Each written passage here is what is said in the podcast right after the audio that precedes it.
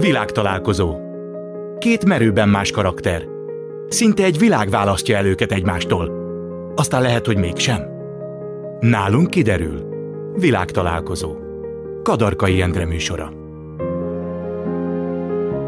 Köszöntöm Önöket, ez itt a világtalálkozó. Ma itt lesz velem tapasztó orsolya, legtöbben a Nem akarok beleszólni nevű három anyuka által működtetett ironikus Instagram csatorna egyik arcaként ismerik őt. Főfoglalkozása szerint a Magyar Tudományos Akadémia kutatója, mentálhigiéniés szakember, aki örökbefogadó családokon segít.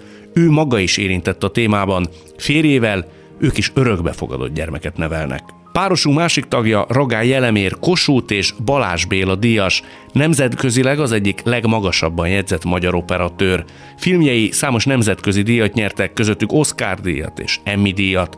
Az úgynevezett Illés iskola egyik stílusteremtő alakja, kézi kamerakezelése és világítás technikája tette őt először ismerté.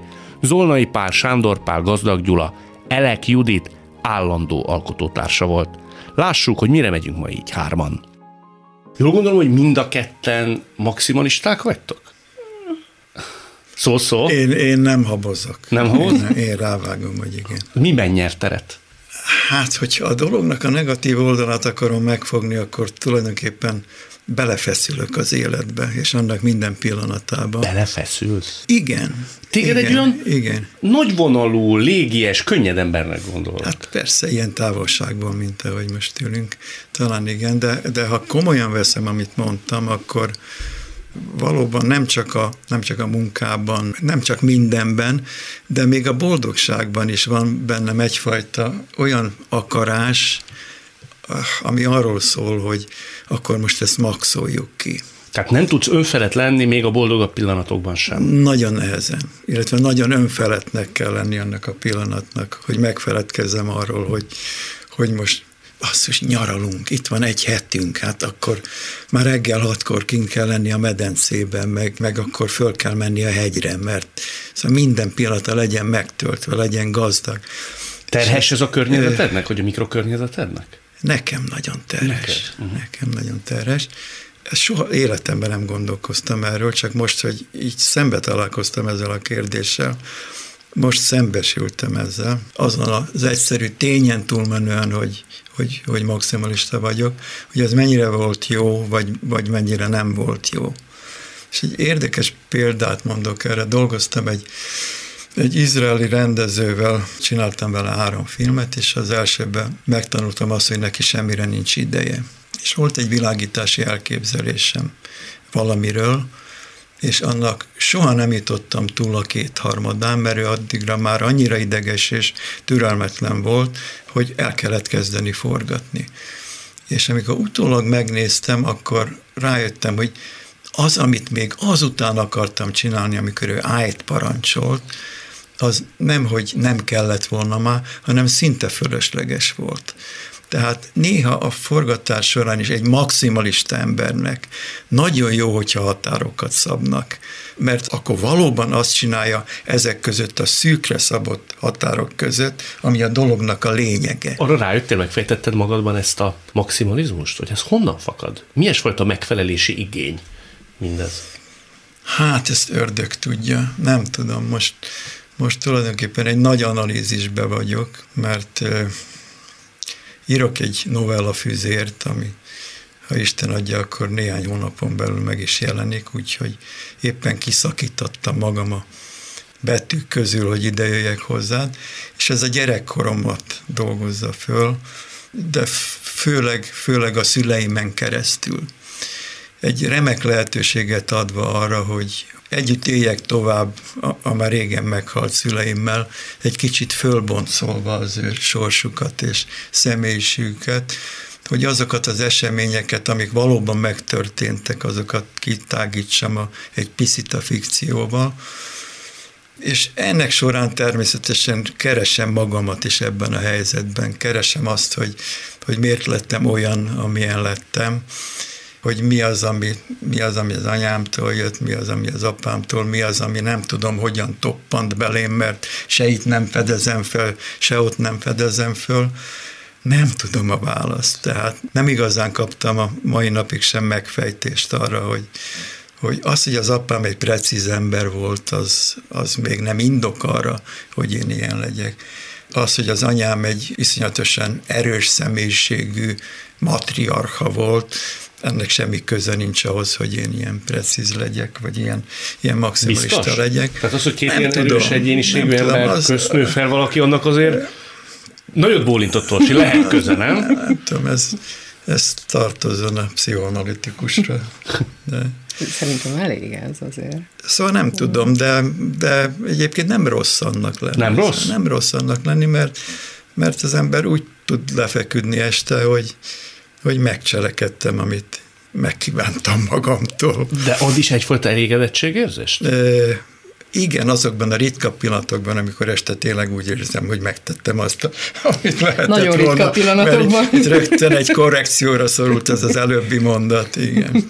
Ha már ilyen erős akaratú, vagy nem is erős akaratú, domináns szülőkről beszélünk, szerintem mind a kettőtök esetén azért megfigyelhető, hogy lett volna egy olyan akarat, szülői szándék, hogy mifelé induljatok el. És ti mégis nagyon szerettettek volna valami más pályát befutni.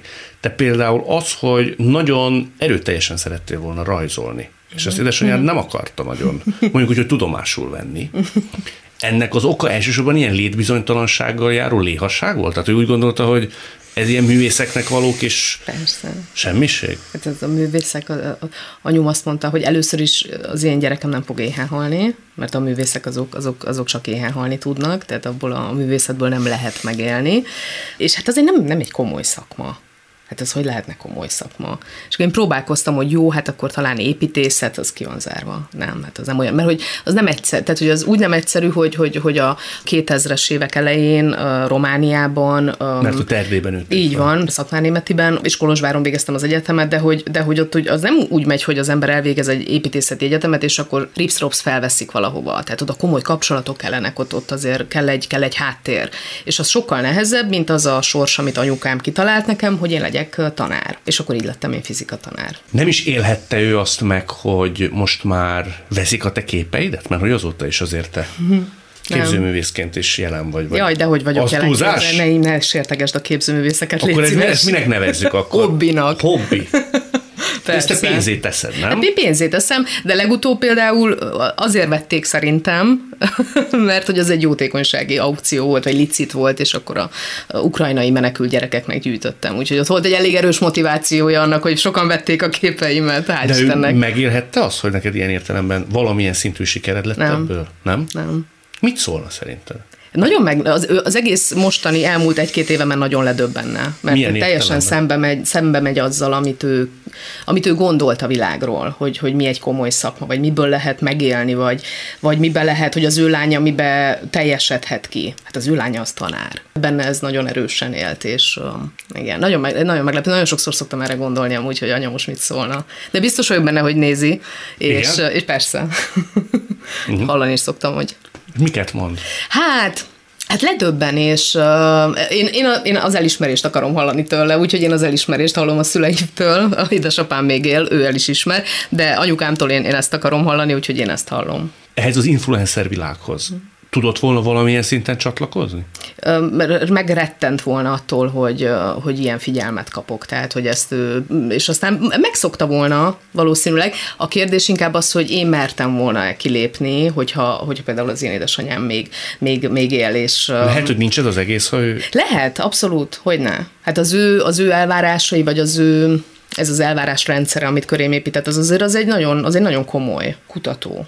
Tehát, hogy előbb tanár, aztán kutató lettem, és ez egy komoly élet. Hát most mit, mit képzelek én, hogy itt hülyeskedek az interneten? Mm, Ez egy jó kérdés, nem tudom megmondani. Van rá esély, hogy nem mertem volna így, így kilépni. nagyon csalódott lenni, vagy elégedetlen, ha ez a részterülete az életednek nem bontakozott volna ki? Hiányérzetem lenne. Hát mindig is volt egy hiányérzetem a kutató életben. Igen. Mindig ott volt a hiányérzet, és én mindig mondtam is édesanyámnak, hogy nem, nem az igazi jó, ha van, de valami kellene mellé. És én mindig azon gondolkoztam, hogy mit lehetne mellette csinálni. És akkor önkénteskedéstől kezdve abszolút nagyon sok mindent behúztam, és aztán ez lett a vége. Lett, ami lett. Ez lett a vége. Én ma, mielőtt megszólalnám, még én most ebben a pillanatban, az előző két percben jöttem rá, hogy, hogy miért jó egy ilyen páros interjú. mert az embernek van ideje rögtön kikorrigálni az utolsó mondatát az alatt, amíg a, a másik fél beszél. Úgyhogy egy pillanatra visszaugranék erre a maximalizmusra. Nem voltam mindig ilyen, én se gyereknek, se fiatal felnőttnek nem voltam ilyen. Én ilyenné lettem.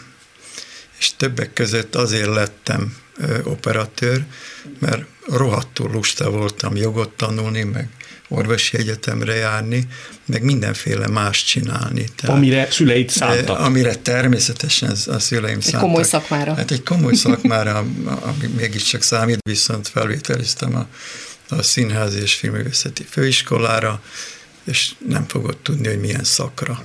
Színész szakra. Hát akkor mindent tudsz. Mindent. Színész szakra és hát iszonyatos nagyot nyert a világ azzal, hogy felfedezték az alkalmatlanságomat. Mi, még része hiányzott szerinted ahhoz, hogy jó színész legyen? Hát azt hiszem, hogy minden. Hát volt egy ilyen, egy ilyen készségem, ilyen család szórakoztatására tökéletesen alkalmas uh-huh. képességem, hogy utánozzam a, mit tudom én, a, a milyen akkori népszerű komikust, és akkor a család fetrengett a nevetéstől, de hát de ennél nagyobb... Kazalt, mondjuk? Igen, kazalt, de valóban fölkészült ember vagy. De hát ennél szélesebb rétegnek a szórakoztatására az, amit tudtam, az már nem volt alkalmas. És milyen körön belül maradt ez a paródia hajlam. Tehát most például nem tudnál egy kis kazalt mutatni? Csak kíváncsiságból, hogy ez milyen volt. Vagy nem tudom, kabos, latta, bár nem tudom, kik voltak akkor az ászok. Nem tudom, majd, majd hogyha eljut a, a, az, elengedettség és a, a bizalom az elkövetkezendő percek iránt, akkor talán megpróbálok valakit, egy kis Kern Andrást például. Na tessék. Vagy valaki más. Neki mutattad? Kernnek mutattad ezt? Ez, ez érdekes, mert amikor csináltam a Kernel, azt hiszem három filmet, és, és a, a családom mindig azt vette észre, hogy a második forgatási hét után már Kernül beszélek otthon, és, és a gesztusaim is olyanok. Pontosan mit kutattál te? Azok kedvére, akik esetleg nem tudnák. A, esetleg ne talán. Én nagyon, ilyen szupererős kerámiák, a szilíciumnitrit kerámiák, ezek ilyen nagyon erős, nagyon kemény, nagyon kopásálló anyagok, és én ezeknek az alapkutatását végeztem. Tehát én azon dolgoztam, hogy ezek még keményebbek, még kopásállóbbak legyenek, és um, és ezzel hát egy, egy kerámia laborban dolgoztam. Ez NASA profil tulajdonképpen? Ezt hogy érted, hogy NASA? Hogy a, hát, hogy ő a felhasználó. Ne, hát az is lehet, igen, hát ugye a miénk az alapkutatás, de igen, tehát például a, a, a, az űrhajóknak a sugárhajtómű fuvókáját, ezt, ezzel vonják be, így van mert annyira ellenáll a hőnek, és abszolút igen. Befogadtak azonnal? Ez a közeg, ez a cég? Teljesen, igen, igen. Ez mi múlott? Ez egy befogadó közeg, vagy te vagy nagyon alkalmazkodó? Ez egy nagyon befogadó közeg, ez kellett ahhoz, hogy én, hogy én be tudjak illeszkedni. Mm, igen, ez egy nagyon befogadó közeg. A kutatók azok jó fejek. Igen? Igen. Nem mindenki az itt Pesten? Um, nem minden szakma nincs, képviselője? nincs mással tapasztalatom, de a kutatók azok nagyon jó fejemberek. Ők úgy rendben vannak lelkileg. Onnantól, hogy imádják azt, amit csinálnak, azért lesz valaki kutató. Kutató azért ritka az a kutató, aki utálja a kutatást. Tehát oda, oda azért, kell egy, azért kell egy elhivatottság, egy szerelem a, a témával kapcsolatban. És onnantól kezdve, hogy ez megvan, én azt gondolom, hogy, hogy ezért vannak ők jól. Én nagyon kevés olyan kutatóval találkoztam, aki nincs jól. Férjed is ott ismerted, nem? Igen, ugye? hát milyen csodás hely. igen, igen. Ő is kutató, tehát fizikus? Igen, igen, igen. Ő nanotechnológia terén abban utazik. De mind a ketten erdélyek vagy. Így van, ő aradi. Igen, Aradi. már németű Aradi. Egy helyen végeztük az egyetemet Kolozsváron. Jó, akkor meg volt az ismertség. Semmi nem volt, meg ő fölöttem végzett két évvel, és soha nem találkoztunk Kolozsváron. Mi itt a kutatóintézetben találkoztunk először. Tehát a nagyvárosba kell jönni, hogy találkozom Igen. két, és egymásba szeressen Igen. két erdély. Pedig Kolozsváron a magyar diákok mind ugyanoda jártak bulizni, tehát hogy biztos, hogy voltak koncertek, vagy sörözés, vagy akármi, amikor lehet, egymás mellett ültünk különböző asztaloknál, és, és nem, soha nem találkoztunk. És ugye ő megismert egy kutató csajt, uh-huh. Most pedig együtt él egy, nem tudom, hány, hány mennyi követőtök van? Hát, hát a, a nem akarok beleszólni oldalon, 160 ezer. Az nagyon sok. Túl sok, igen. Szóval most már együtt él egy, egy influencerrel, aki komoly igen. követőtáborral rendelkezik. Igen. Mikor örült neked jobban? Szerinted? Most. Nagyon most? érdekes, igen. Miért? Meglepődtél. Olyan gyorsan rávágtad. Erre mindig úgy azt gondolja az ember, hogy elgondolkodik. Hát nem, mert ez, ez erőteljesen ott van minden nap mellettem, hogy most ennek így jobban örül. Hát azért, mert ezzel egy időben én elkezdtem a mentálhigiénész szakot a Semmelweis-en, és, és annak örülő.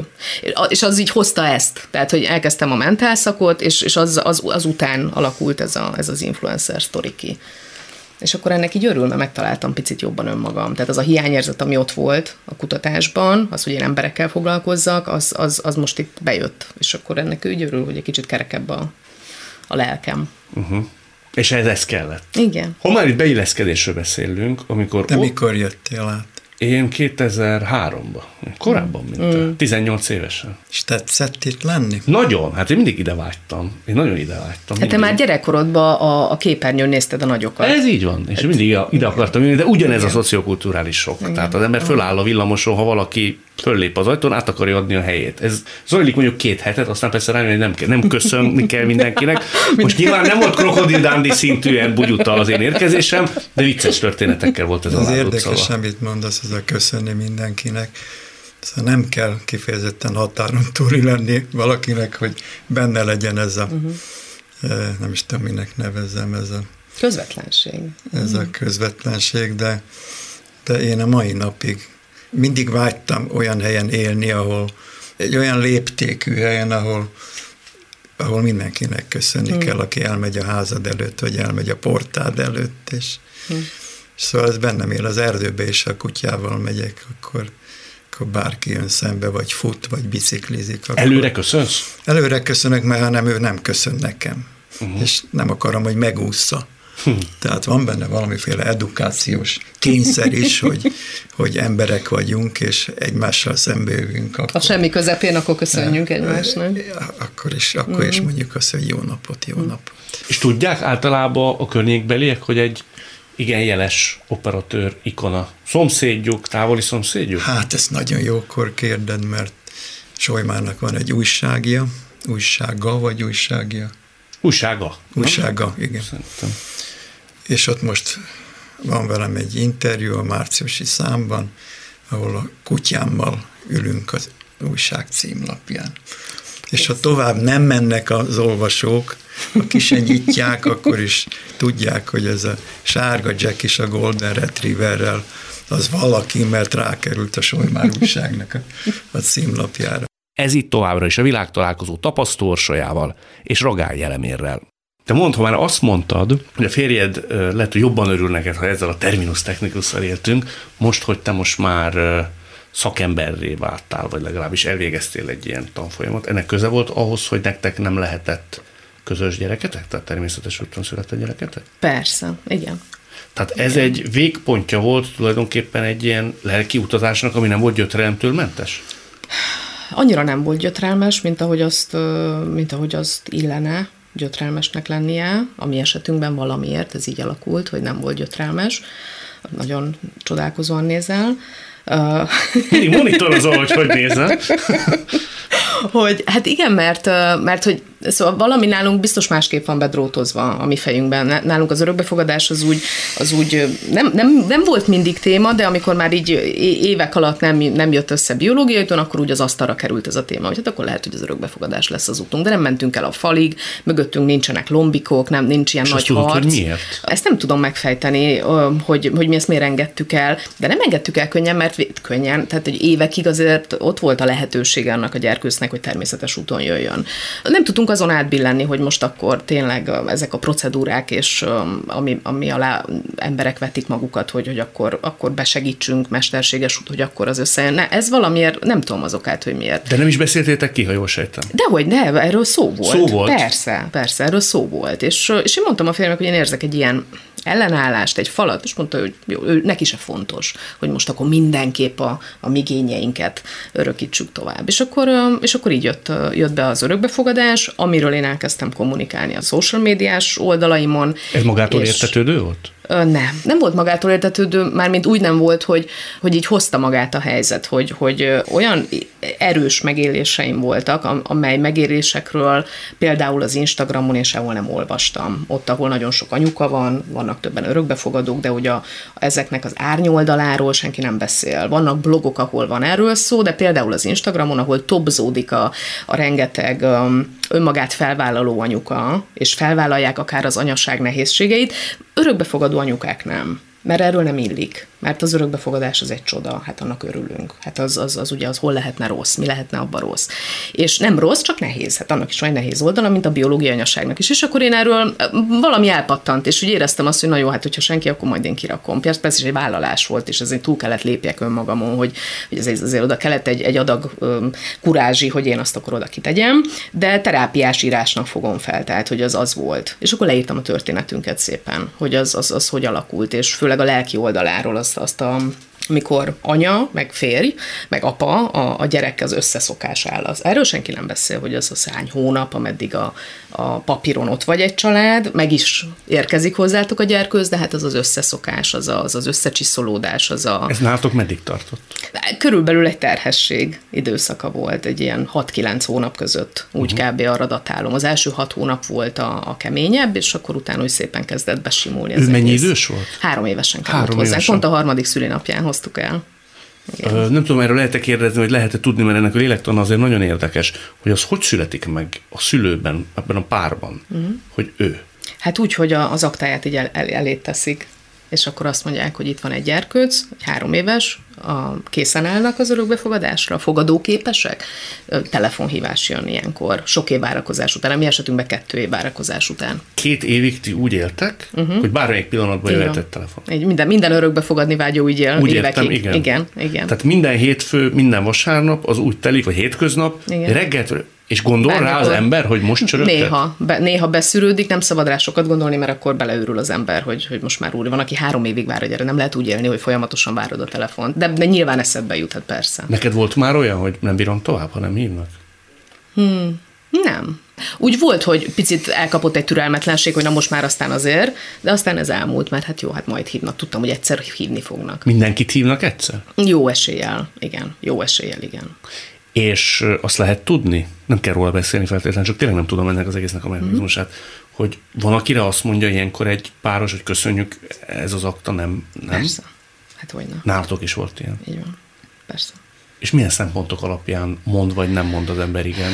Hát mikor a, az ember örökbefogadásra adja a fejét, akkor, akkor nagyon um, száraz módon kitölt egy listát, hogy mit tud bevállalni. Például a gyerkőcnek az egészségügyi állapotával kapcsolatban. És akkor ott, ott meg vannak nevezve különböző fokozatú betegségek. És akkor az ember X-et húz oda, amit el tud vállalni, vagy, vagy X-et tud, már nem emlékszem, amit nem tud elvállalni. Tehát, hogy így kiszűri azt, hogy, hogy e, eddig el tudok menni, de a fölött én már nem. Ez egy nagy lelki tusa bizonyos dolgokra azt mondani, hogy nem. Persze. Mert hogyha ugye megszülném, akkor ott, ott, ott, ne, ott nincs az a lehetősége az embernek, Igen. hogy csak egészséges. És ez egy csúnya dolog hogy én akkor itt most kiválasztom a, az egészséges gyereket.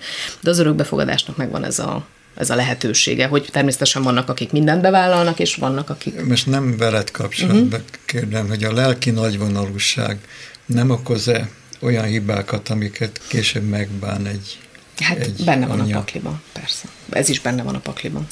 Igen, és mi ezt nagyon szigorúan vettük, hogy mit tudunk. Mi ezt nagyon, nagyon tudatosan és Végig nagyon, nagyon, nagyon, nagyon hosszú távra. Igen, és, és tényleg komolyan átbeszéltük, hogy mi az, ami belefér, mi az, ami nem. És akkor így, így hoztunk egy döntést, és volt egy olyan kiajánlásunk, ami egyszerűen nem fért bele. Tehát olyan, olyan egészségügyi dolgok voltak a háttérben, amin rágódtunk napokig, hogy mit csináljunk, mert ez nagyon nehéz így egy ilyen döntést meghozni, hogy akkor ezt a gyerkőcöt köszönjük szépen, de, de nem tudjuk bevállalni.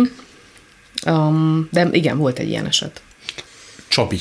Igen. Esetében mennyi időnek kellett eltenni, hogy azt mondjátok, hogy ő? Elolvastátok, és abban a pillanatban érzi ilyenkor az ember? Vagy? Mikor már a gyámügyes ügyintéző az, aki felolvassa, nekünk nem szabad belenézni az aktába, egy ekkora akta, és ez körülbelül egy órán át olvassa fel a, az egészségügyi orvosi jelentésektől kezdve a pszichológusi, tehát egy ilyen nagyon-nagyon átfogó, nagyon részletes elemzését a gyermeknek, és akkor amikor már olvasta az ügyintéző, akkor már így, így kezdtem így érezni valamit. És én néztem a férjem, látom rajta, hogy ő nem érez semmit, hát mondom, ezt nem tudom ebből mi lesz, de én már érzem.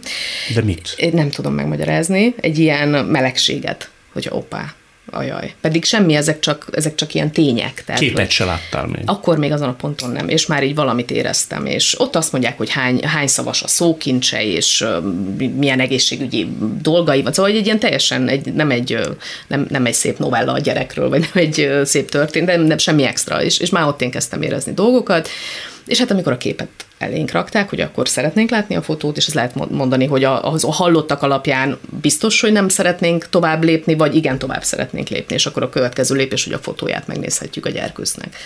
És én ránéztem a, a gyerkőcre, meg belenéztem a szemeibe már a, a képen, ami, és így ott elkezdtem vigyorogni. Önkéntelenül így vigyorra húzódott a szám, és, és néztem a férjemet, hogy hát ez hát olyan miénk, akkor őt visszük. És így mondta a férjem, hogy nem vagy normális. Miért? Hát, hogy ennyiből. és az enyém, eljöttünk az ügyintézőtől, és én hazáig vigyorogtam, és mondta a férjem, hogy hagyd abba, mondtam, hogy de nem tudom abba hagyni.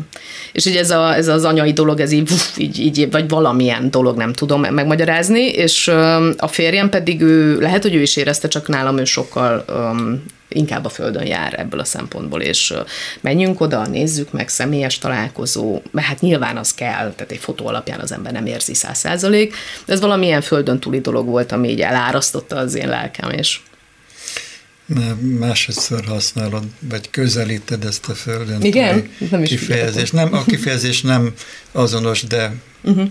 a tartalma igen. Hívő ember, vagy? Uh-huh. Ezzel kapcsolatosan valami egészen döbbenetesen szomorú élményem volt, és ha azt kérdeznéd tőlem, hogy mi lenne az a történet vagy téma, ami miatt most még visszamennék a kamera felé, és valamiről csinálnék filmet, ezt most, most hallottam az ukrán háborúnak a kapcsán, és köze van az örökbefogadáshoz.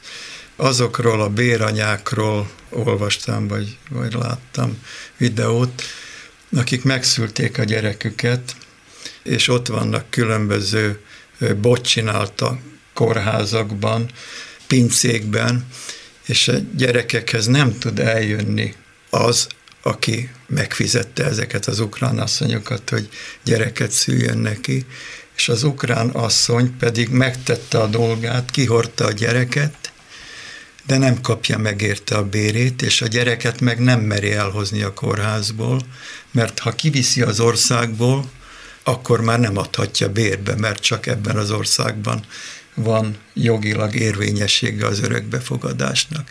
Tehát egyszer van egy anya, aki nem jut a gyermekéhez, a saját gyermekéhez, van egy másik asszony, aki nem kapja meg azt a gyereket, amire várt, és van egy borzalmas helyzet, amiben mindenki örülődik. Végig gondoltam ezt a történetet, hogy ugye olyan negatív előjele van ennek a bíranyaságnak. De hát azért gondoljunk bele egy olyan embernek az életébe, gondoljunk bele, hogy pénzért szül meg egy gyereket, és azt mondjuk, ez milyen borzasztó.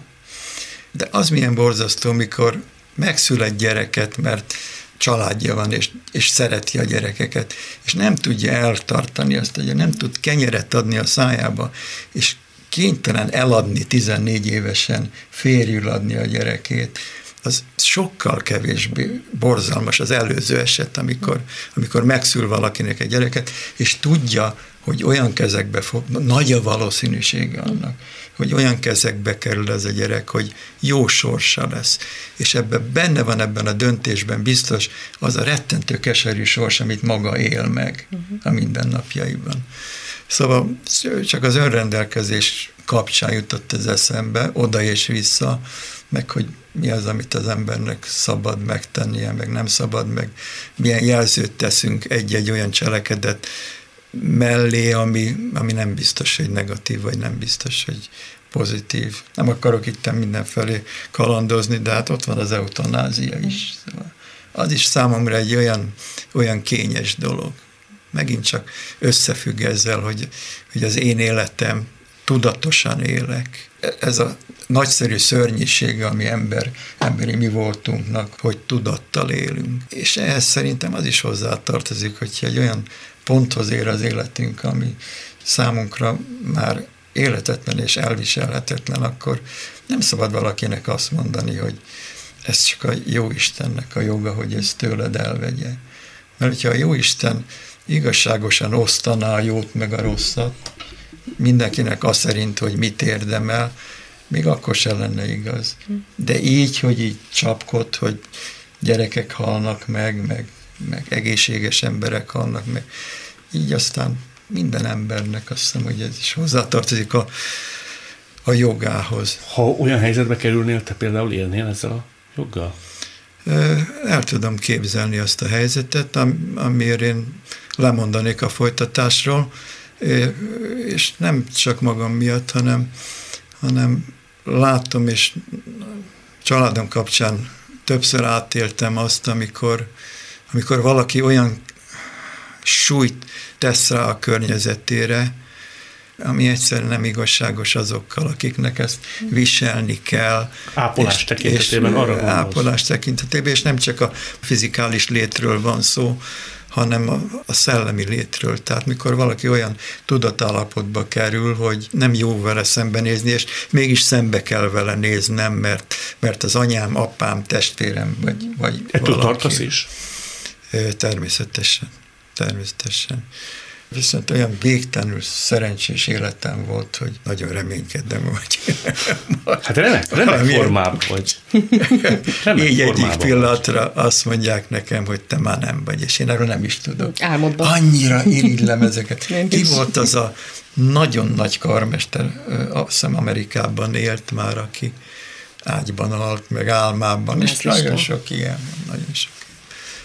Ez foglalkoztat napi szinten, vagy csak így, hogy amikor Nem csak ha kerül? hozzád jövök és megkérdezem. Máskor Viszont azt mondtad, hogy ez az a téma, mármint az Igen. ukrán béranyaság, ami miatt én még, ugye még a kamera kamerát közel, ragadnék. Igen.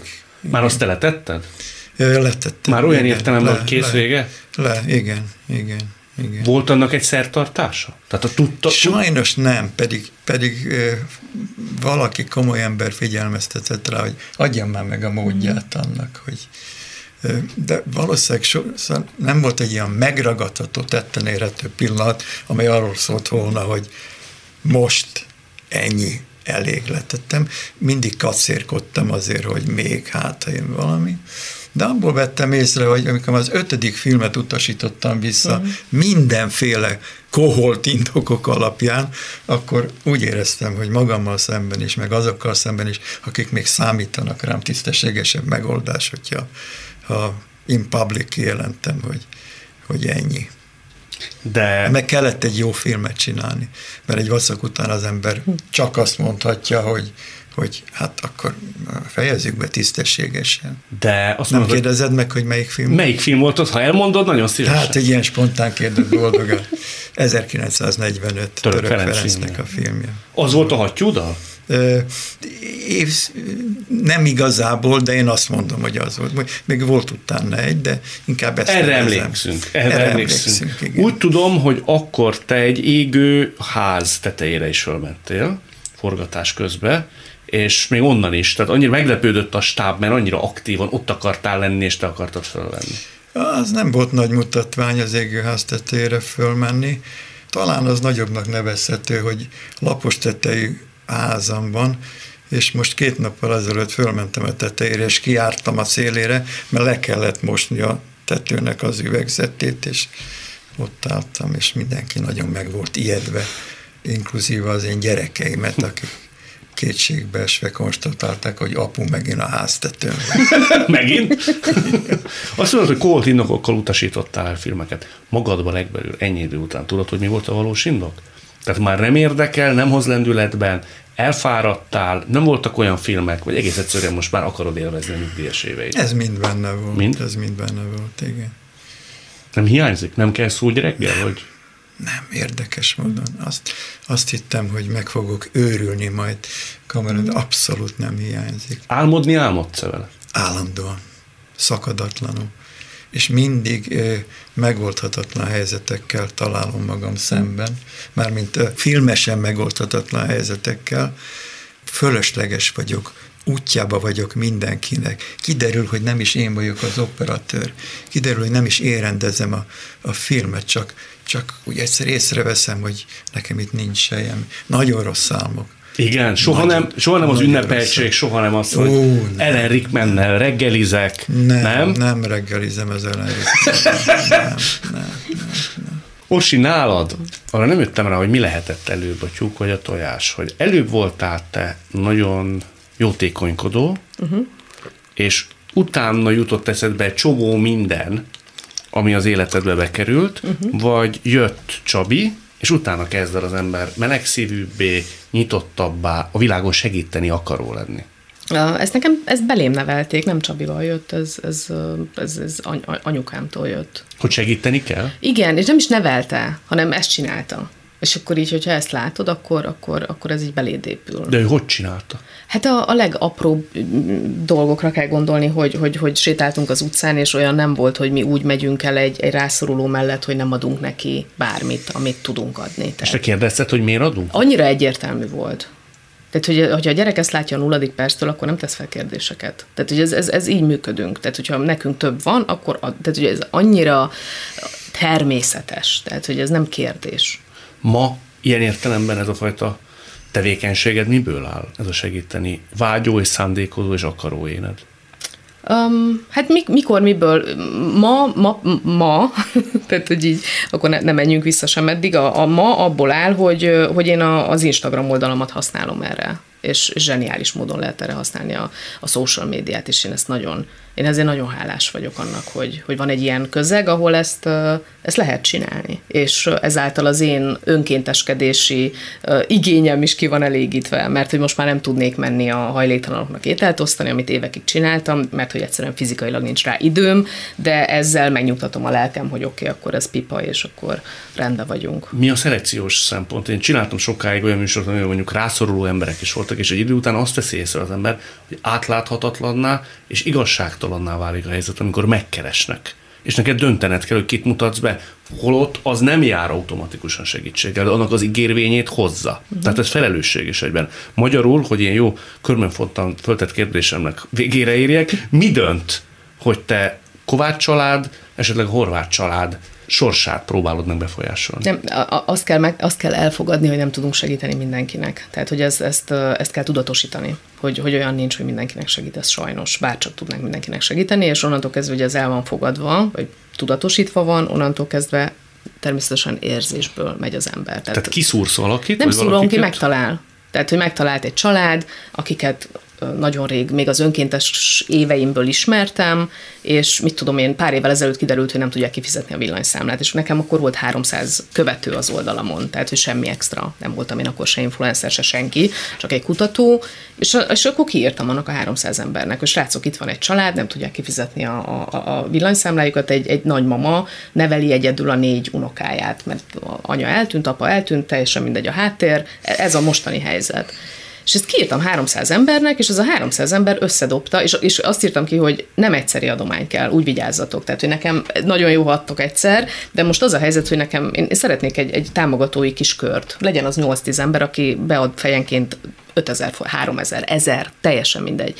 És, és abból a 300 emberből összejött annyi ember, akik akkor havi 40-50 ezer forintot összedobtak. És megvolt a villanyszámla, és egy kis plusz még a gyerekek a iskoláztat, tehát egy apróság, de nekik az a túlélést jelentette. Nem, nem lettek kilakoltatva. 300 emberről beszélünk. Te figyeled is ilyen értelemben az ő sorsukat utána beavatott? Hogy ne, nem, nem én, ne, én egy, egy, egy önkéntes csapattal vagyok kapcsolatban, akik napi kapcsolatban vannak a családdal. Nekem ők a régi önkéntes társaim, akikkel ételt osztottunk, és, és ők napi kapcsolat. Most egy, ez itt egy ilyen csodálatos összefogás, amit e, e mögött a család mögött van, mert itt négy nagyon okos, nagyon ügyes gyerekről beszélünk, akik, akiknek most a, a tanítatását próbáljuk biztosítani a következő évekre. És ez, az, hogy én most ott valami, valamelyest ismert lettem, és ott van pár tízezer ember az oldalamon, már a személyes oldalamon, az arra volt tökéletes, hogy, hogy most havi rendszerességgel ilyen 150-200 ezer forint összejön, amiből a gyerekeket uh, tudjuk intézni. Ez itt továbbra is a világtalálkozó tapasztórsajával és Ragály jelemérrel. Azért nem akarok meghalni, legalábbis még egy darabig, hogy annyira kíváncsi lennék egy csomó dologra, ami majd csak öt év múlva, tíz év múlva, Mire? vagy húsz év múlva. Mi az, ami ennyire foglalkozik? Fog megtörténni. Hát millió a, a családommal kapcsolatosan is természetesen a, a, az unokákra, az, hogy hova konkludál az a,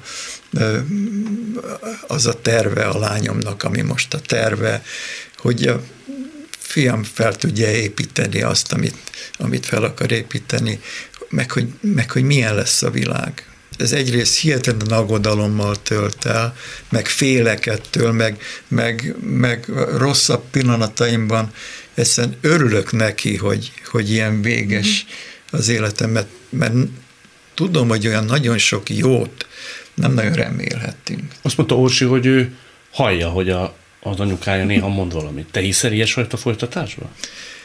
Én, én másféleképpen folytattam a beszélgetést a szüleimmel.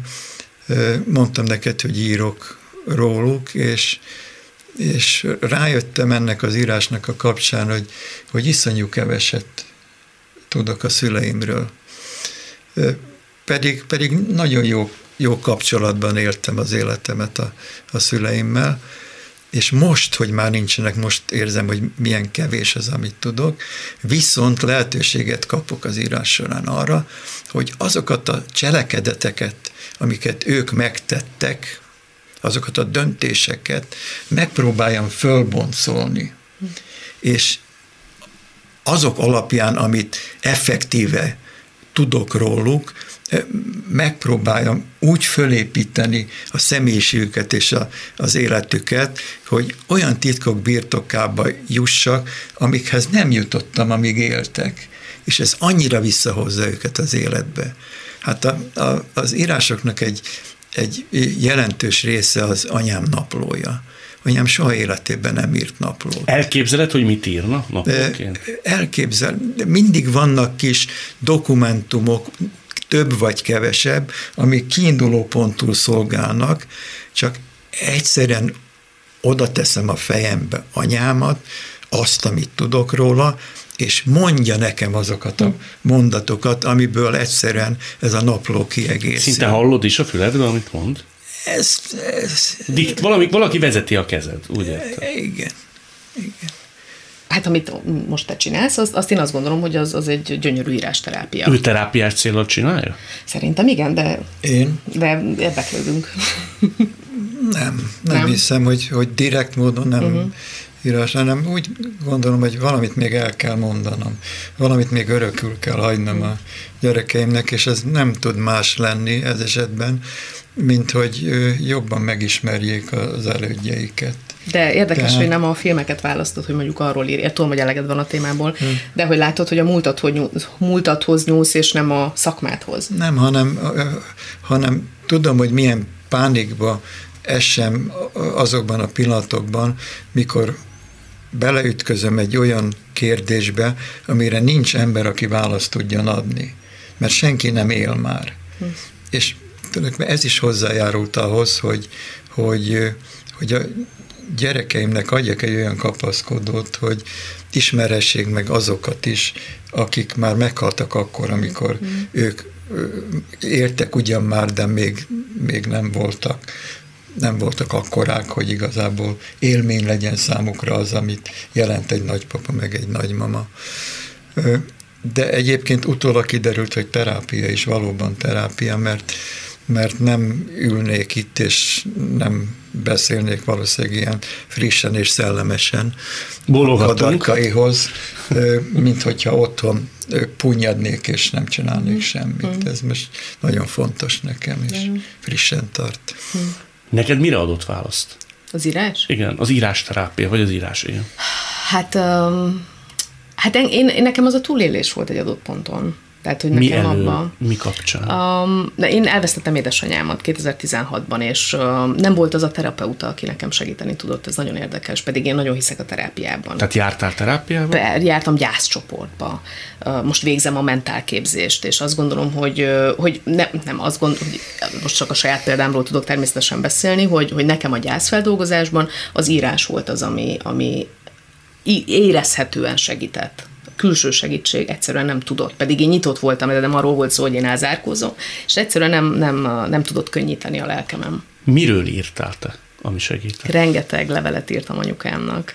Nagyon sok levelet írtam. Én nap, nem tudom hány füzetet, három füzetet írtam tele a, halála után, és az, az mind anyukámhoz intézett. A dühtől kezdve, hát az ember olyankor hát az összes fázisát ugye megéli a gyásznak, um, és aztán már csak ilyen, amikor így lecsengtek a, a nagyon intenzív érzések, a, a, onnan vettem észre, hogy, hogy akkor most már picit könnyebb a lelkem, hogy, hogy beszámolót tartottam anyukámnak, hogy az arról, hogy mi történik. És akkor, és akkor így lett vége ennek a, ennek a folyamatnak, ez tartott olyan, nem is tudom, mm, három-négy hónapig.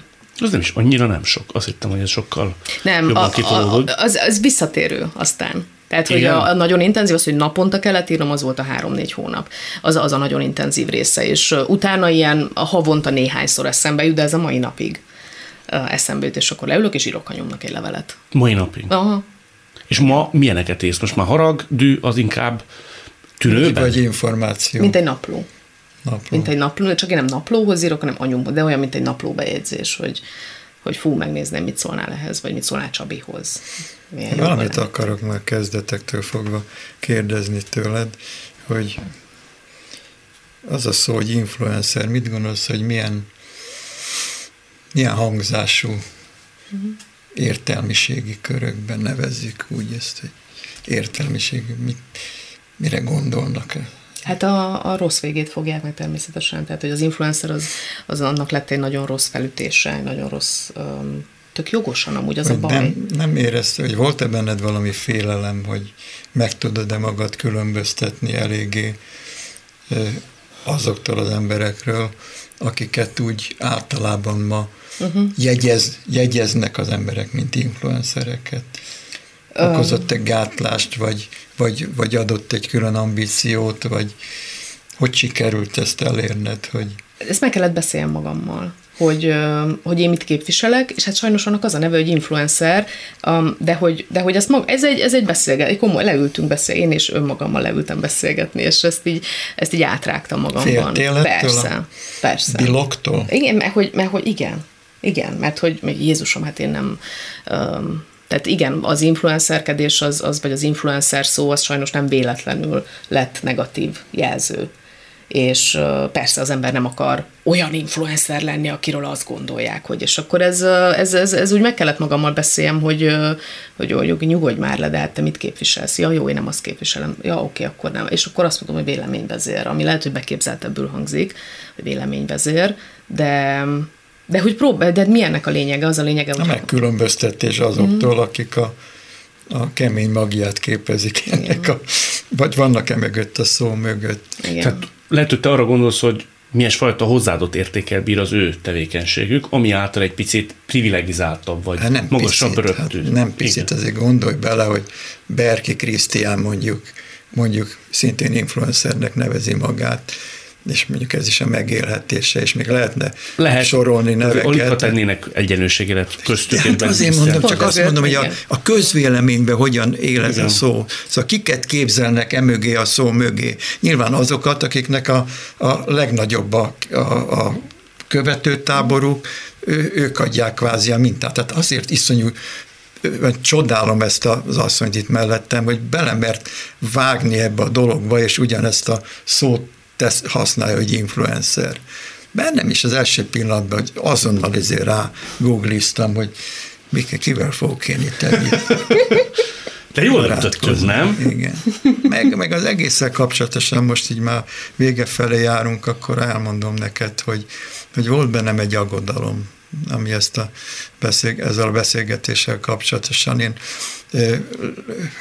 lényegesen jobban szerettem a úgynevezett tematikus beszélgetéseket, amikor tudom, hogy miről fog szó esni, mert mert imádok diskurálni. Most szándékosan használom ezt a kicsit arhaikus szót, mert anyám mindig ezt használta de társaság, már mint baráti társaságban szeretek diskurálni, és ott, ott jó is vagyok állítólag, de amikor kapok valamiféle nyilvánosságot, akkor nagyon régi vágású emberként azt gondolom, hogy, hogy akkor üljön az ember oda a mikrofonhoz, amikor valami olyat tud mondani, amiből más tud épülni, vagy valamit hozzáteszek az, az ő életéhez. És ez a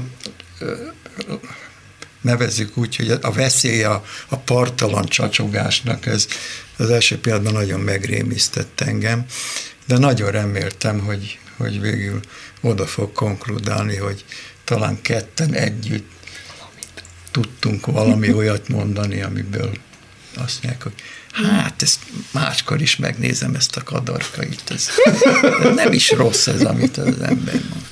Kern András is ezt mondaná.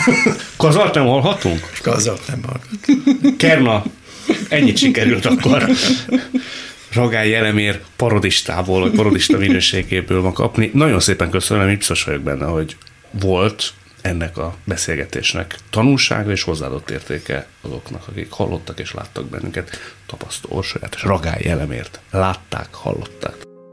Világtalálkozónkat nem csak hallgathatják, de végig is nézhetik. Iménti beszélgetésünk hamarosan már látható lesz YouTube csatornámon is. A mai adás létrejöttében köszönöm Varholik Zoltán és Egyi Gábor segítségét. Találkozunk jövő szombaton itt, a Klubrádióban. Viszont hallásra! Jövő héten ugyanebben az időben két új világot, két új karaktert mutatunk be önöknek. Világtalálkozó. Kadarkai Endre műsora.